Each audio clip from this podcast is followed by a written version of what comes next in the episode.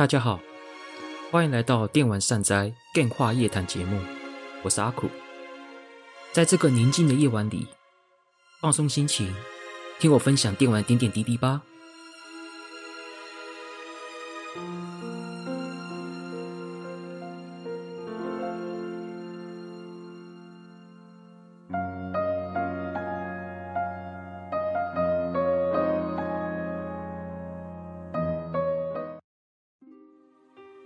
大家好，我是阿苦，欢迎来到阿苦的电话夜谈节目。那今天呢，很特别，因为我今天就请来了一位来宾来跟我们一起聊一款游戏。那在这之前呢，我就先请来宾先介绍一下。来，今天是谁来跟我们一起聊？哎，大家好，我是草在自幼。那我一样是跟阿苦一样是做游戏类频道，只是我们可能会有。观众上的区隔，阿苦可能是往老游戏那边发展，而我呢是，我老旧游戏可能都会玩，只是重要的是那是我想玩的啊。对，是。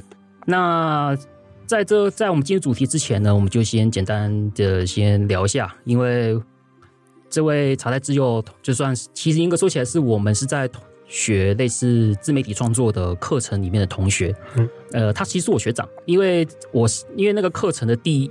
那个老师，我去上那个课其实是第二梯，哎，这位茶太学长呢，他是第一梯就去了，然后第二梯又成为又来复训，对，所以严格说起来呢，虽然我年纪比他大很多，但是严格但是在课程上面他是我学长，然后彼此也喜欢玩游戏，然后刚好今天的主题是我们两个都有玩，我们两个都有玩，所以说我们就可以，哎，我就临时一想，来找他，我们来一起聊这款游戏。所以呢，今才会有这次的节目的促成。那今天呢，这款我们今天要聊的主题呢，就是《狂飙骑士》。那这款作品，我相信在去年去年发售嘛？对，去年发售。对，去年发售，我相信应该不少人有玩过了，不少人玩过了。所以我们今天要聊的部分呢，就不就不是只是游戏介绍这种东西了，因为游戏介绍，我相信。都去年发售了，有很多游戏 YouTube 也做了，啊，包括我学长自己也做了，但是包包括今天来宾自己也有做影片了。所以说，游戏相关的所谓的什么系统介绍啊，那些东西，我就今天就不讲了。今天我们会主要针对剧情上面来做一些彼此之间的讨论跟分享。所以呢，今天这个集节目呢，首先第一第一件事的大前提是，今天这个节目全程都会有剧情泄露。今天我们会讲剧情，而且是直接把这个游戏里面的剧情都讲出来。所以说呢，这一集比较偏向你真的有玩过《王狂飙骑士》的听众们，才比较适合听这集节目。如果你是对于剧情泄露很在意，而且没有玩过《狂飙骑士》这这款作品的话，这集节目奉劝就是先 pass 吧，请请先 pass。等你玩完之后，或者是你。不在意捏它，不在于进行，不在意剧情剧情泄露这件事情，你就可以直接听，没有关系。但是如果是在意的，没有玩，那我还是建议你等你玩完再听这集节目会比较好。这个是今天最重要的一个前提，而且今天真的是我们会把这个《狂飙骑士》的的主要重点全部都都全部讲出来。这样好，那这次的开场大概就这样子。我们今天大概有分几个流程。一个我们会彼此分享一些《狂飙骑士》的整体感想。嗯，其实我们先讲一下感想。你会觉得怎么快这么快讲感想了？哎呀，我我今天讲做重点讲剧情嘛，感想呢？我当然前面还是得先提一下我们都玩起来整体感觉如何嘛。嗯，因为我们今天重点重点的放在剧情的部分，所以说我们就整体感想先讲，然后后面我们就分别会选出三个我们自己觉得很不错的篇章。很不错的篇章，然后我们就会分三个来讨讨论。也许我们会有重复，也说不定。对，哎、欸，也许有重复，也许都不一样。就是就看就看嘛，对啊，反正是我们就会分享出三个喜欢的篇章，然后为什么会喜欢。当然，通常我们会分享喜欢篇章的话，也就不太会讲所谓的游戏机制了啦，因为基本上其实也差不多，只是说这个篇章给你的感觉是什么，我们会在这个部分会开始做分享。然后最后呢，就是我们要讲结局。所以说我才跟你们说要看完玩完游戏才会才能听嘛。我们今天就会讲结局嘛，而且三个结局都会讲啊，就是三个结局我们都会讨论说，呃，我们从这三个结局里面有什么样的感觉，或者有什么想法这样子。然后最后就是最后就是推销一下我学长的频道啦。但是最后事情，那好，接下来就马上进入第一部分了。第一部分就是整体的感想哈。那整体的感想，我还蛮好奇的，因为查那个只有公我们的年纪差其实还有点大。对对，我也可能就你应该是第一次玩，就是你应该是透过这一次的重置版才知道这个作品吧？哦，对啊，因为原版一九九四嘛。对啊，那年我三岁，还 差真多啊！对啊，对啊，所以你哎、嗯，那曼我还蛮好奇的是，那你当初为什么会想玩这一款？当初的话，其实。最一开始，它重置版不是出在 NS 上面吗？NS 那时候它是在那个任天堂直播的时候出来嘛。对对对对。然后那时候我就是我一个游戏的群组里面，他们那个群主也是年纪都比我大，所以那时候就看看到他们类似像惊呼啊，说什么哎，狂飙骑士哎，看居然重置了，这都没问题吗之类的？哎对。然后我就去看嘛。啊，首先其实我对那种 HD 二 D 那种点阵图我没有特别的喜欢。就是不排斥，可是我没有到特别喜欢。然后，好，它首先它是 HD 二 D，再来就是它那个战斗画面，就是那个，哎、欸，因为它很多画面都是用王 BOSS 战嘛，所以 BOSS 战不都是那种很大只？对啊，我们可以看到我们敌我双方是二头身跟九头身这种差距的。哎哎，对。然后我想说这在玩什么东西，而且又是那种棋盘式战战棋式 RPG，嗯，我就没有很爱这个系列。嗯，可是后来，所以那时候看完任天堂直播的那个影片，我觉得哦，好，就这样没有。直到今年在，在今年哦，啊，是今年哦，今年，才玩哦，我今年才玩呢、啊。哦，我今年因为今年他上 PS，啊啊啊，对对对。然后因为 NS 那时候我还没需要搞截取卡，所以我不太喜欢去用 NS。去录影片，我大概能懂啦，因为游因为游乐器，像我自己在做直播的时候，游乐器直播真的很蛮麻烦的，对，而且变化变变数还蛮多的，就是遇到问题的那个变数还蛮多的，比起用电脑直接用那个截取软体相比，变数真的蛮多的。对，哎、欸，然后 PS 因为它可以那个，它可以录什么三分钟、五分钟、十分钟，那个自他自己那那一件截取的，我只要截、哦、那个对我来说。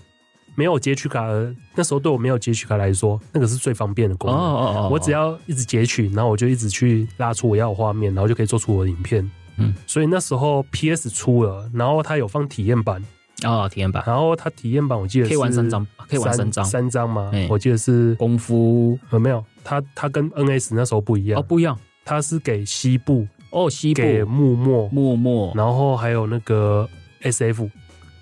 哦，他给这三个篇章哦，啊，如果、欸、不太一样哎，如果我第一颗第一个篇章我就做 SF 的话，那我应该就不会买这款游戏了。对，SF 就比较那个。对，然后我记得西部一开始就有跟狂犬战斗，有对，然后到幕末篇，可是。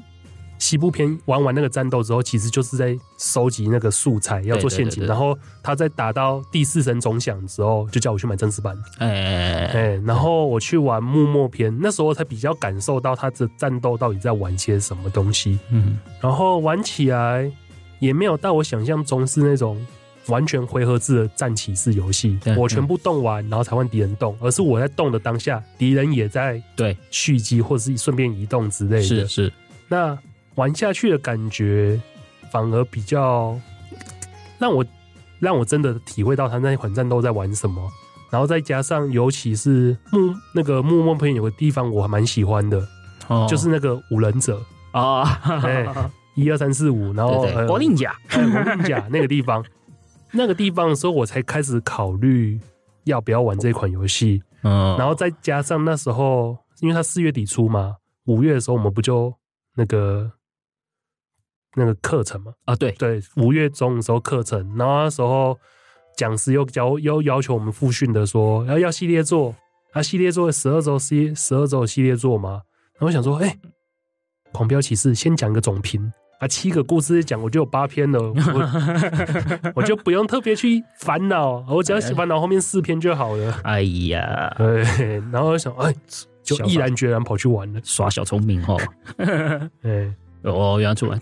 那因为像我自己，我自己其实因为我年纪比较大嘛，所以说狂飙其实其实，在超人版推出的时候，我是小学生，对，我还是我是我已经小学生了，所以说我我是我我成长的年代刚好就是有经历过这游戏发售时期，但是蛮遗憾的啦，我小时候没有玩，因为选择太多了，我那时候就选择别的游戏，对，所以说这款游戏就变成就是说我知道，但是我一直都没有玩，一直都没有玩这样子的状况，所以对我来说就是嗯，对我来说就是。永远都是只是知道程度而已，所以说，为什么像你刚刚讲在那个 Switch 为什么会会惊呼？因为那一款在当时真的是造成很大的轰动。嗯，它的轰动程度呢，没有，我就先讲了嘛，我就先讲了它的轰动程度，我认为是它反，它反，它是一个很破格、很反主流的一个游戏作品。不知道你们有没有这种感觉？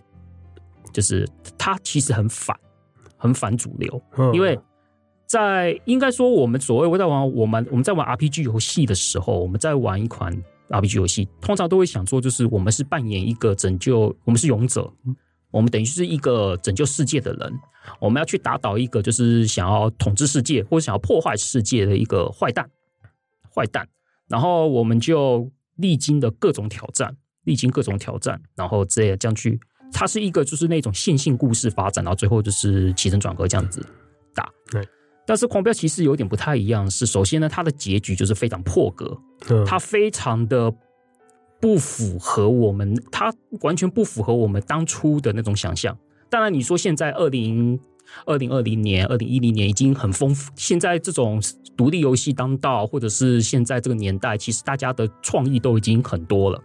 但是在一九九零年代时候，是那时候那时候对所谓的 RPG 的印象，通常就是我们要去打倒坏蛋。这样子的一个流程，但狂飙其实就做了一个非常与众不同的事情，这个到我们会我们最后会讲。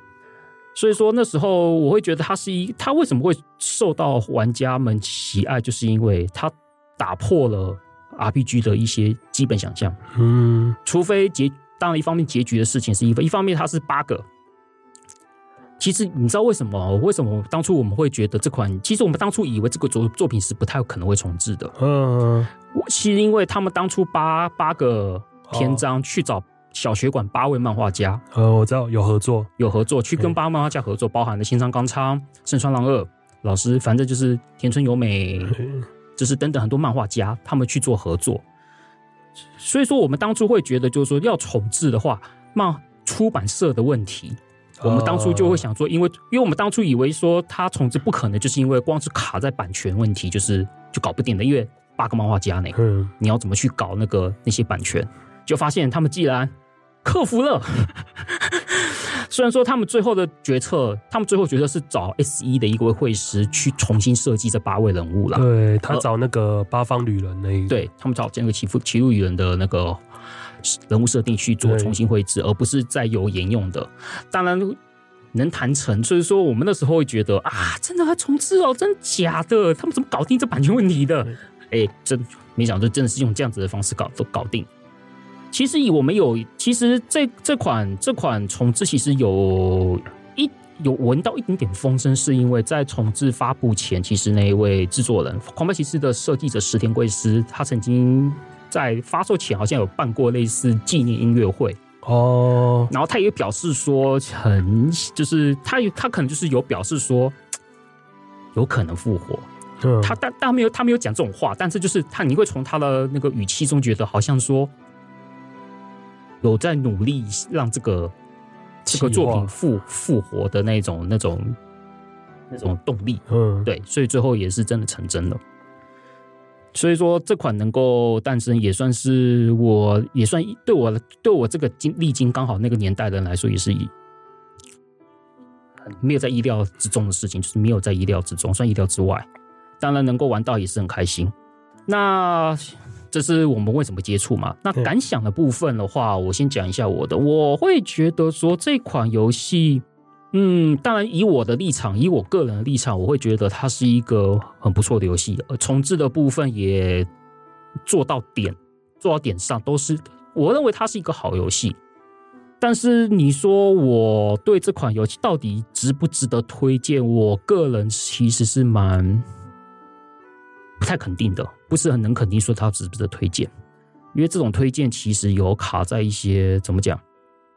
因为狂飙其实再怎么样，它它是它，我认为它的点是打在说它的气化，就是八位主角，八位主角他们是完全不同、独立，全部都独立，而且几乎完全不不相关。然后用完，而且这八种基本上都是用不同风格在演绎的。嗯，对。比如说木屋片就有点像潜龙谍影嘛，幕末片有点像潜龙谍影，然后 S，然后 S F 片就就很像那什么侦探游，有点像那个生存游戏。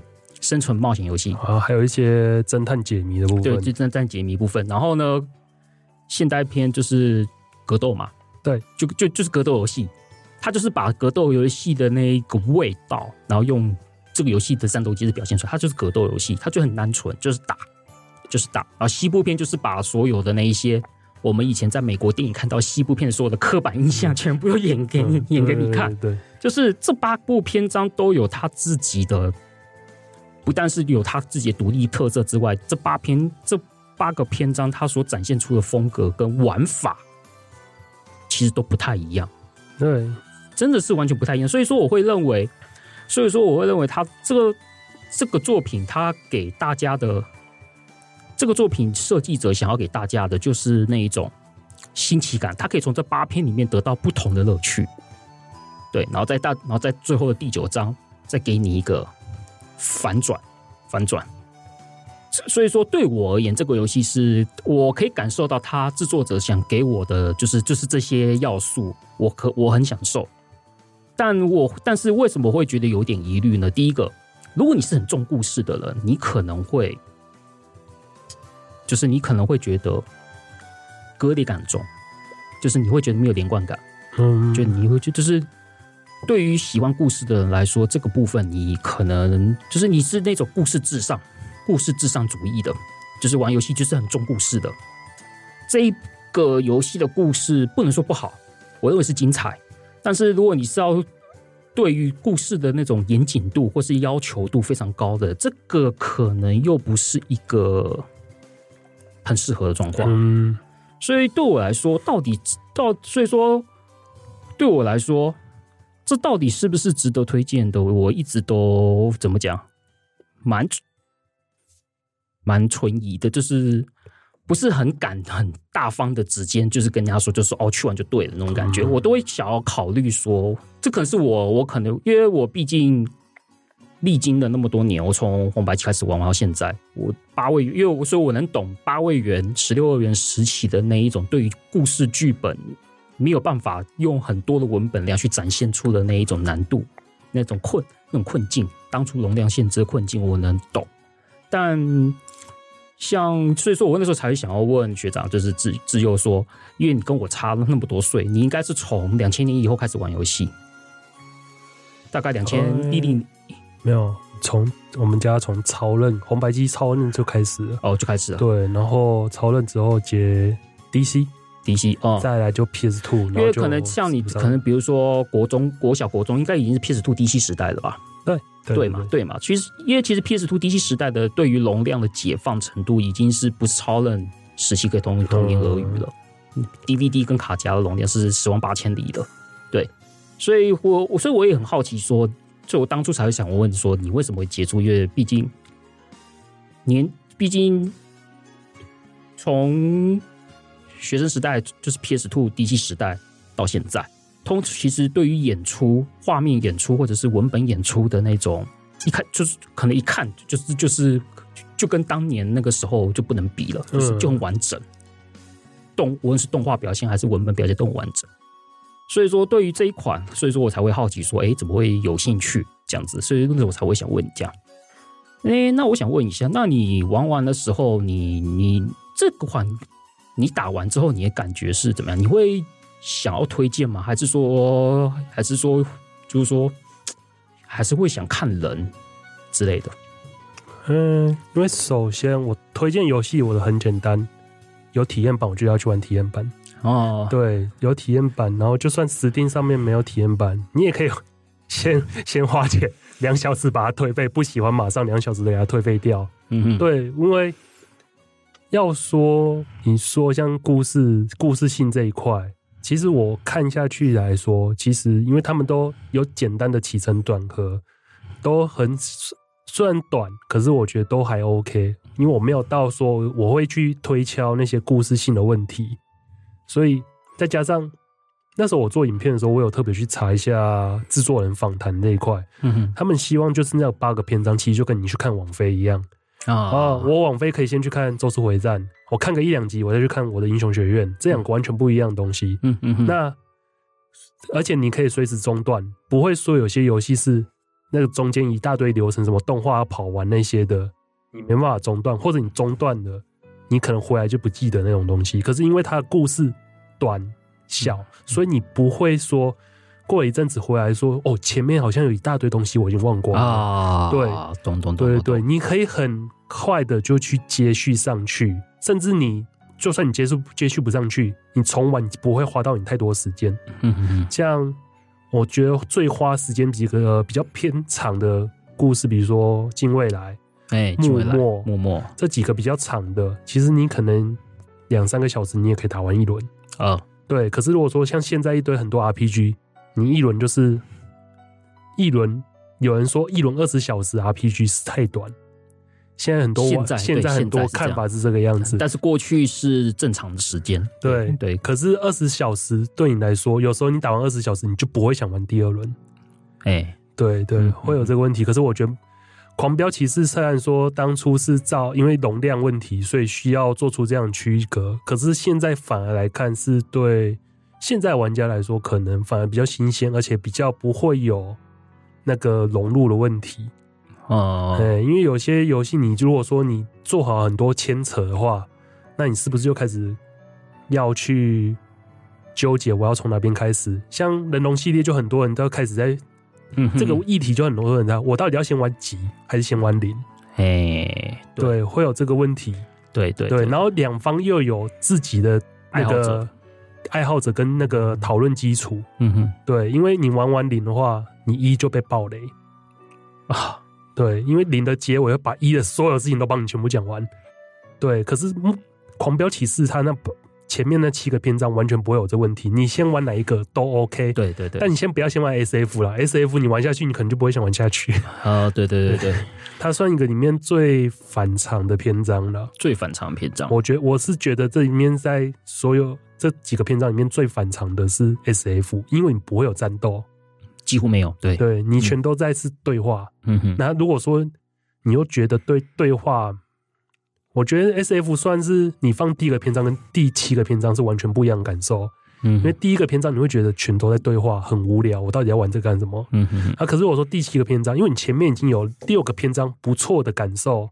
也没有说到很神，可是就是有不错的感受。那你第七个篇章，你可能就可以耐着性子玩下去。嗯哼，对。然后因为中四篇跟最终篇，其实他们一开始在广告的时候就已经全部拿出来讲了，预告片也直接把那画面丢出来了。嗯哼，然后制作人也说了啊，这个东西已经二十多年了，要要被雷，早就该被雷完啊。是啊，所以他们一开始就把那几个当初在一九九四年隐藏起来的两个篇章，直接就放出来了。嗯哼，对，所以你。会想要体验总共九个篇章，你扣掉 SF，你前面如果你这八个篇章你都感受 OK，那你 SF 其实你接受度就可以再增加一点。嗯哼，对。可是如果你放第一个，哦，不行啊，对，绝对不行。不不过 SF 片我会觉得就是说，它有个地方我觉得很好，它对它前面很无聊，前面不能这么，但是我觉得它有一部分做的很好，就是那种安静的，哦，安静的感觉，它那种安静是那一种。我记得他的声音都是轰轰轰轰的太空船引擎声，对对对。对，我会觉得它在这方面，就是在音效的方面，它会让你觉得就是有那种不寒而栗的感觉，人一个一个不见，嗯，一个一个居居了，一个一个居居了。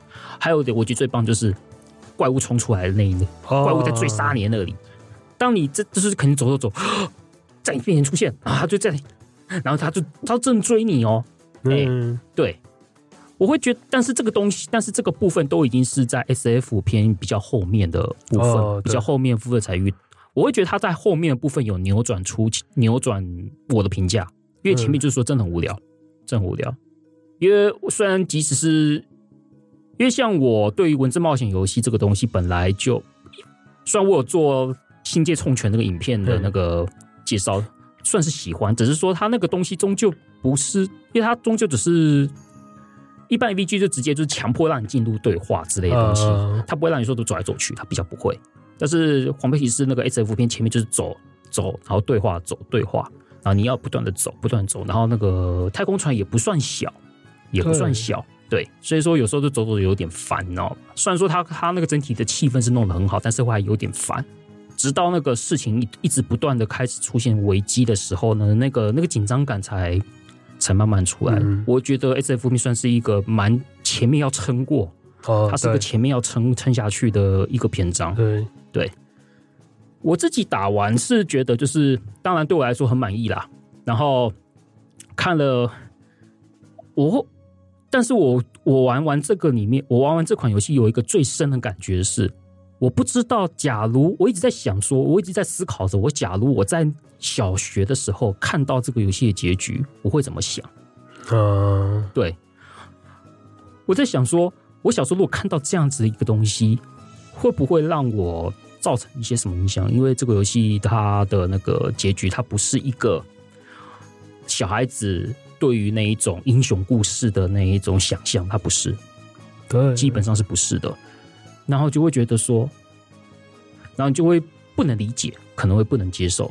当然，因为我玩的，因为我小时候没有，我小时候没有玩这样子的作品，所以说可能就没有一个，因为我接受到比较让我有一点让我有一点纠结的结局，其实是在国中接触《幻想水浒传二》，那那那个那个就是后来的事情。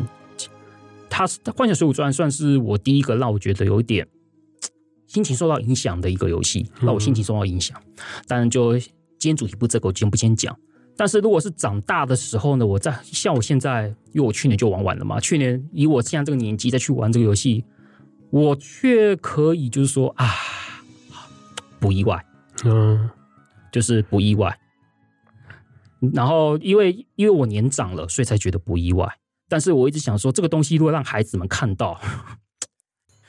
哇，我觉得我是觉得要让一个孩子，我这这是我自己想象，让一个孩子玩到看到终最终篇这样子的结局，我认为家长必须要扮演一个很重要的角色，去让他去不要让他有那一种不好的想法。嗯，对，所以这个就是我玩完，就是我现在玩完反而是感触比较多哎，反正因为最终篇给我的那个感触真的是很深。对，当然这个我们待会会提到。好，那接下来，接下来，接下来就是，就是我们刚刚讲的，是分享我们自己的一些感想。那接下来就是来选一下篇章吧。嗯，对，我们喜欢的那些篇章有哪些？那第，我们先先从你这边开始讲起。第，你会先选哪一个？嗯、第一个，第一个，我们有三个嘛？嗯、你要，你要选第一个的话，近未来啊。哦，近未来。哎，近未来很简单的原因呢，就是。它里面有头发会变金色的金色的主角，熊猪吗？对，然后嗯，有巨大机器人，嗯哼，那它有主题曲，它是里面所有篇章里面有一个人生主题曲的篇章，那那个那个主题曲谁唱的？尹山浩轩，嗯，对对，不管是唱真盖特还是七龙珠，都他，嗯哼，那做一个。作为一个男性啊，你怎么会讨厌这个篇章？对，然后我印象很深刻的就是他这个篇章里面，其实他传达的东西就是理解跟那个沟通这一块。因为主角他有个他是超能力者，他有特殊能力，就是他可以用读心术。那我玩完的感觉其实是。我们都通常，我们都希望在跟人聊天，就是我们可以知道他真心的想法，而不是说什么因为客套还是什么的而去误解，然后做出不对的行为。但我们这支那个读心术有一个好处，因为主角他的读心术是可以主动发动，然后特定要求特定对象，然后知道他里面心里在想什么。但因为有一款作品叫《反逆的鲁鲁修》嘛，啊，它里面有一个。也是听类似像读心术的人，可他不能去筛选出他想听谁，嗯哼，所以他耳朵中永远都是嗯哼哼所有人的声音，对。然后他其实那时候很崩溃，到最后他怎么解决？大家都都是戴一个耳机，然后里面播自己想要听的东西，然后把自己隔绝开来，而不会去读到不想读的人心内心这样子，那很痛苦嘛。那反派是怎么去解决这件事情？里面的反派就是把所有人都变成一体，那所有人都变成你侬我侬，全都是同一罐饮料。那大家里面就不会去区分出你我问题，然后就不会有那个没有读心到，然后没有理解到对方的要求，所以产生的落差，然后产生出的纷争啊、痛苦这些的，看起来是很世界和平的。可是现对于我现在来说，我就会觉得那个世界就是很无聊，因为你不会有做出任何的区别，你不会有任出现区别，不会出现冲突，你不会有冲突，自然就不会有需要理解。那不会有所提升之类的，嗯嗯，会变成一种一种很多那种反派做的要求，就是世界大同，可是所有人都被洗脑，然后所有人都看起来和和乐乐，哎、欸，可是那也只是表面和乐乐，因为你是被迫要表现出这个样和乐的氛围。嗯哼哼，对，那主角就是他里面会说，他里面的台词就很重要，就是人不需做到这样子，也可以互相理解。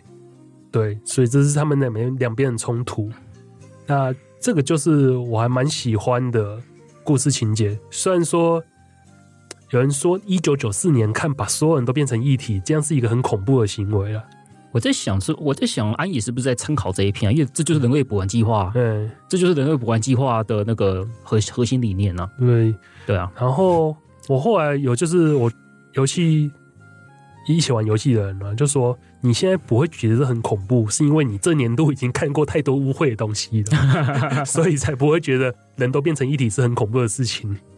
对对，可是要说的话，我觉得未来篇这个故事，近未来篇这个故事，它并不会因为你看过太多东西而让这个故事有所失色，再加上。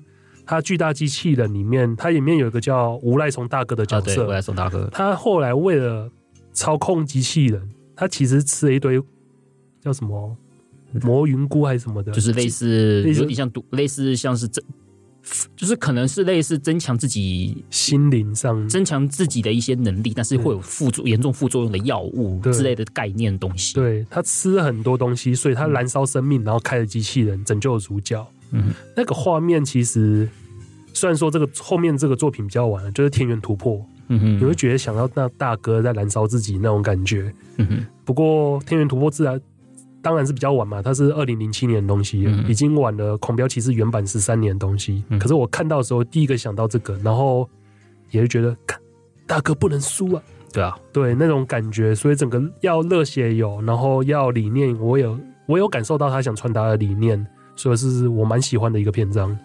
嗯，因为只不过在近的未来篇里面，其实我比较意外的是，这样的主角竟然是远程攻击的，嗯，这一点就让我觉得有点冲突到，哎，而且境外来篇就像你刚刚讲的，就是对，就是那所谓的议议题嘛，对吧？这些东西，其实我那时候看到的时候，我会觉得，哇，那很恐怖，我。大概是，我是觉得，如果是我以我小时候的状况，可能会感受不出来，可能无法想象吧。对啊，但是毕竟长大之后，都会觉得就是说，哎，哇塞，哇塞，如果真是这样子，好吗？其实你刚刚有讲到一个问题，就是说，是当一个人，当一个世界变成就是说，只有一个价值观，全部都完全就是没有所谓的冲突什么的。到底是不是件好事？这一点，这点我就可以想到说一个题外讲一下啦，就是题外讲一下，有一本书叫做《和谐》，嗯，不知道你听过？嗯，作者叫伊藤计划，嗯，计划。其实伊藤，其实这本书其实就有一点点在，就是它的主题就是在讲人，人这个东西，其实人哦，人就是一个充满变化性的一个生物，每个人。只要有人的存在，有人权存在，就会有左中右三种，就各种思想都有。如果你想要所谓的世界和平，其实我会觉得，无论是伊藤计划或是近未来篇，其实都，我觉得他们都有掌握到一些核心的本质，就是说，不会有世界大同这种东西的。我自己是这么觉得，就是人一定都会有不同想法。如果你硬要把这个世界变成只有一个，比如说把世界变成一个善，一个很善的世，就是只有善良的世界，那你能做的就是把所有人的，你必须要用一种技术把人的那个个性抹杀掉，只留下善的这个特质。可是你会觉得你会像《和谐》这本书，就是我刚刚讲那本小说里面，就是主角他不想要变成那样子的人，嗯，因为这个世界已经开始慢慢变成就是只有大家都是只有开心快乐。法喜充满的世界，然后就是会有人会说：“我不想要变成，就是他们他们是那种出生出生要打出生到几岁的时候要要注射一种东西，他就会他就整个人就变成就是就一个就一就一种人而已了，就是一种价值观的人了，然后就就是善，就就就就是善良，开 就是那种好的特只有好的特质，他并没有所谓黑暗面，把黑暗面抹杀了。”然后那个那本书的主角他他不能接受这样子的世界，然后开始反抗这样，所以我会觉得就是说，所以说《近未来篇》里面，我不我不是不理解那些反派们的想法，对反派们，也许这些反派们他们觉得这样子想法不见得不对哦，也许他们是好意哦，因为对他们来说，确实他这样子烧他他他们这样子的做法，也许就真的是可以让这个世界就没有纷争，只是说。只是说，就是就像，就是说，你真的会觉得这样子的一种世界，就真的好吗？就是我会觉得很无聊吧，因为觉因为这个世界中就是要有要有不同的东西，才显得它有趣，才显得美好嘛。只有一个东西或许稳定，但是就是没有生没有没有生气勃生气勃勃勃勃的感觉。对对。所以那时候，那时候在玩的，那时候我在玩《境外来片》的时候，就觉得就是说啊，不行，就是或许我宁可会希望这个世界稍微乱一点，但是不要失序啊，像真人转身那种的不要了啦，太恐怖了。真人转身那种已经变成那个落落，变成什么世纪末救世主传说了，那就不用那个不要了，那个太夸张了。但是不同的价值体系能够能够在这个世界上都能存在。我会觉得这还是会让这个世界比较有趣一点。也许，而且某种程度，世界进步也是靠这些不同价值体系的人努去不断的碰撞出来，才会有新的文明发展。嗯，所以我也是这样子觉得。那这还有一个就是我自己的一个自己觉得一个有趣的地方，就是那个《近未来篇》的那一位配音员呐、啊，配音员是那个赤羽根健治。我那时候在玩的时候，心想这个声音听起来好耳熟啊。我才知道啊！我觉得制作，我觉得这个制作群真的是有梗有梗。他赤羽跟健之，他有配那个多甲儿。哦哦哦，我知道，就是那个冲击力片，就是魔无敌铁金刚冲击力片的那个多甲儿的那个配音员。所以我我就脑，然后又然后又有机器人要素，你知道吗？机器人要素。然后又找多甲的配音员，然后又找你三号先上主题曲。哦，这个这个安排就是整个就是整个就是给那个喜欢机器人的重度粉可以听到的那一些梗，算是一个另类的彩蛋，对啊。如果说到配音的话，其实我一开始我没有特别去，那时候我没有特别去查他那个配音是谁，然后也没有去看他宣传影片，因为他宣传影片会把那个。角色 CV 都丢出来嘛？嗯，比如说现代片就是关智一，嗯，那近未来片那时候我听的，一开始我一想说是不是林村健一？哦哦，那也那也是有在开机器人的啊，对，有开机器人，对对对，对。好，这个就是你最近选境外来篇嘛？对。那第我第一个想选的是幕末幕末篇，当然这个我想也不意外，因为幕末篇确实也蛮多人喜欢的。嗯，当然。我相信很多人喜欢一点是因为它的丰，它的游戏，它应该算是这里面篇章玩起来最丰富的一篇了。哦，对，它对，就是因为它玩起来丰富，我才会想到一个想法，就是我觉得幕末篇的重点在选择，嗯，选择就是同样一个目的，你要怎么做？其实幕末篇有三种做法，一种就是我要杀光所有人，对；另外一种就是一个人都不杀，就像那个。神剑闯江湖，飞升剑心那个理念，对，我不杀。第三个就是真，我就是要杀不杀，要杀不杀，就是我不全杀，但是就是就是那种就是最一般的，就是最一般的。哎呦，杀一下好了啦。哼。但是能不杀，哎，我也不想杀，就是那种要杀不杀的那一、嗯。那一种，就是。我会我我会觉得这个东西就是我会比较好，像我自己在玩的时候，我我脑中就会想，我会开始想说，如果是我会怎么做？我会想怎么？我先不要撇开攻略上面的难度，我就当做我自己是龙丸，我想要怎么做？就是我觉得这可以借由这个可以看到一个人的性格，我觉得这是一个蛮有趣的事情。像我自己，如果假如我是龙丸，我叫我派去这个任务，我会选择不杀。嗯，我会想，我我会我自己就是，如果我我不我不管游戏怎么好，那个难易度怎么样的，我就单纯就是我想执行这个任务，我只想把这个任务执行好，我想要救出龙马。就是我不想，我能不，就是我尽可能不杀，然后把龙马救出来，然后去打，去解决城主就好了。嗯，这是我，就是我，这是如果是我是龙丸带入我自己的那种想法。哎，不过好奇是，如果是你会怎么想？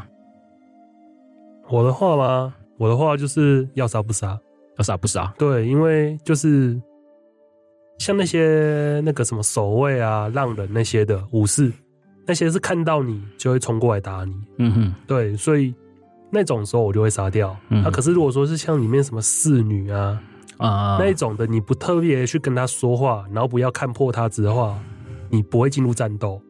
那种话我可以就可以不用考虑不要杀。嗯哼，对，那种情况。那刚才前面有说三种玩法嘛，嗯其实应该还有第四种啊，就是啊直接在门口回头说我不要干这个任务了。对对对，不行，哎呀，不行啊，会被杀头啊！如果是以那个以那个立场，就会被杀头。所以我会觉得，就是说选选择这一点，我是觉得默默篇它给我最大，其实不也不说什么故事好不好，其实我其实默片故事很单纯的，就救人而已啊。嗯，对其实也没有什么太多的、太多的在剧情上面可琢磨的地方。我觉得它给我的最大的魅力就是在选择，还有就是要素啦。嗯，因为默片毕竟游戏，虽然说今天不讲游戏要素、游戏的那些机制这些东西，但是今但是幕末篇给你的游戏的丰富确实是最高的。你可以打打打大鱼嘛，嗯，龙马你可以救可以不救嘛，哦对，罗马你可以救可以不救嘛，对不对？你你也可以就是去打那个龙神那个魔神魔神魔神龙之界嘛你也可以去打嘛，你也可以不打嘛。嗯对啊，所以说我会觉得它是它是一种就是让玩家有很多很多选择，它真的是很多选择。我我们刚刚除了讲说你刚刚讲三个，再加上你说不玩的四种 不玩的，你就算选择完了，你还可以说我要不要去把那几只奇怪的家伙，比如大大鱼跟龙龙之介打一打，这些都是选择，它很多选择。所以说，它就是那一种。给玩家太很多很多的一种不同的那种模选择，你也可以不救龙马，什么都很多选择，很多选择。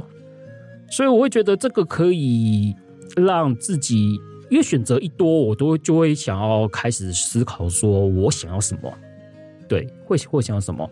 但是它又有一个副作用，就是因为我们台可能因为我们台湾人，他们我们台湾的教育。告都总是会让我们选教，就是会让我们引导我们会去选一个最佳选择，嗯，最佳选择这种东西。但是你要说幕末篇，你说最佳选择也不说没有，但是你是说，但是你说最佳选择算吗？也不至于。就是我，他会让我印象深刻一点，就是说我假如我不知道我要怎么走的时候，走的时候。我会很纠结，我很纠结，我到底要怎么玩？然后，然后又被自己以前教育的影响，什么是最好的路线、最棒的路线、最有利的路线，或者是说回馈最好的路线？但是，就是你会一直不断思考说，比如说我想要走这个路线，但是问题是他可能回馈不是最好的。嗯，可是因为毕竟你比如说他，我记得不不杀加上旧龙马，你可以拿一把剑嘛？哦对。啊，拿把剑嘛，对啊，其实那把剑不难有差吗？也没差，因为最后最后最终篇最终篇会给最终篇会给别的武器嘛？嗯、有没有比较好？我不知道啦，但是我有点忘了。但是那个武器基本上也不会差到哪里去。对，最后篇那边你拿那个武器，其实也也不好，也不会差到哪里去。你假如你不想这么做，就是像比如说像有时候我会有那一种，我其实不想这么做，但是我可能为了这个，我逼我自己这样做。对，我逼我自己这样做，其实幕末篇就会有这样子的那种状况出现。这时候就是我就可能要思考说，我我到底要，就是那种纠结，我会觉得这是一个蛮算算是个好事，因为你必须要了解，就是说。你你会不会？你愿不愿意为你想要走的路线去做？不要因为什么样的缘故，就只是因为你想这么做。比如说，我最想爱杀不杀，算了，我就轻松过就好啦。嗯，拿什么都拿不到也没关系啊。你愿不愿意这样做？对，你愿不愿意这样做？但是你就是什么都没有，可能比如说你爱杀不杀，又没救到龙马，然后就这样打完什么也没有嘛。对。但是我可能就说，我这样就好了。就是就是你愿不愿意？就是说对。不要因为一些其他的事情影响到你想走的选择，我会觉得这是幕末篇给我一个比较深的感受。对，就是我就是想要这样子，就像我想要不杀，我想要不杀，然后就就即使即使就是比较难，但是比如说我真的想这么做，我就我就这么做。即使也许他就算他后来不给我那把剑，也许我还是会这么做，我还是会这么做。只说他刚好给有给你那把剑，对。对对对对对对对对，但是有可，但是也有可能就是说不给，因为我之前我有，因为我之前是我没有玩全杀，我没有玩，对，我只玩了要杀不杀跟跟跟跟零杀这样子，这样子，我有第一次玩要杀不杀的，因为我好像第一次玩要杀不杀，哎，第一次还是第不要杀不杀好像第二次玩，第二次玩，第一次是玩零杀，对啊，就。就是因为大概是我这个人比较那个吧，我想说杀网就好了。哦，对啊，杀网就好了，擒贼先擒王嘛。这些人某种程度也是奉命行事。嗯，就是如果以我自己的那种个人想法，就是他们只是奉命行事而已。当然，你说那些老弱妇孺、女性，那当不用讲，当不会杀，那个是绝对不会想杀。但是说你说那些武士浪人，说到底什么奉命行事而已啊？也搞不好只是因为用钱委托这样子。想说，啊，算了，把王杀掉就好，反正也反正任务就是杀了那个王，嗯，杀那个王就好了，所以我就觉得没有关系，就就是就是去做，只是可能就是因为难度难易度很高，你到底能玩下去的问题。但是如果是以我个人个人带入的立场的话，我会偏向这样做，就这样。哎、欸，那你之后有三个，你都你都你都有跑完吗？就是杀不杀跟那个要杀要杀不杀。我第一个跑是要杀不杀嘛，就正常玩。嗯。然后第二个是我想挑战百杀，可我找不到剩，我找不到剩下三剩下三个人。嗯。剩下三个我找不到，所以变成九十七杀。对。那零杀我可能之后会再考考虑试试看这样子。那其实幕末篇我可能会想到另外两款游戏。而且是末看起来没什么相关，可是我玩起来感受有相关的。第一款是跟第一款是 Undertale，嗯哼，因为它也有那个你要全杀，你要要杀不杀，或是你要全部用选择的方式去结束那些战斗。那它其实感觉跟那个幕末篇很像，你可以做出选择，可是有可能你选择那条路走得很痛苦。那时候你会体会到一件事情，就是。你想做好人，可是如果你很痛苦的时候，你会不会想把那些造成你痛苦的都宰掉？那种感觉会很严重的影响，而不是说哦，我要做好人，所以我得到回报都是好的。嗯，那种感受反而会因为那条路很难走，你会开始觉得你有能力，那你到底要不要去伤害这个敌人？嗯哼，这是这种感觉，这是好的相好的相那个好的连结啦。嗯，啊，不好的连结就是咕噜。因为咕噜它也是潜行，然后可是他的敌人不是让你选择要不要杀，他那个那个敌人可以杀的全都是制作组让你杀你才可以杀，然后就变成玩起来，呃，咕噜是今年二零二三的游戏，玩起来我觉得自由度反而没有到一九九四年，甚至是去年出的这一款重置版那个自由度高。嗯嗯，对，这两款是好的相关跟坏的相关，就是这种感觉。好。那下一个第二个，那就那就由我先提了。听到这边有没有觉得意犹未尽呢？我们这次的访谈呢，录的时间将近快要两小时哦，大概一百一十分钟左右。因为实在太长了，所以说呢，我们就决定分两集。今天呢，就请各位听众听到这边，下次的后面节目呢，就下次再播放。所以说呢，今天的节目就到这边啦，那就期待下一次我跟茶斋之友的访谈的下集，敬请期待喽，拜拜。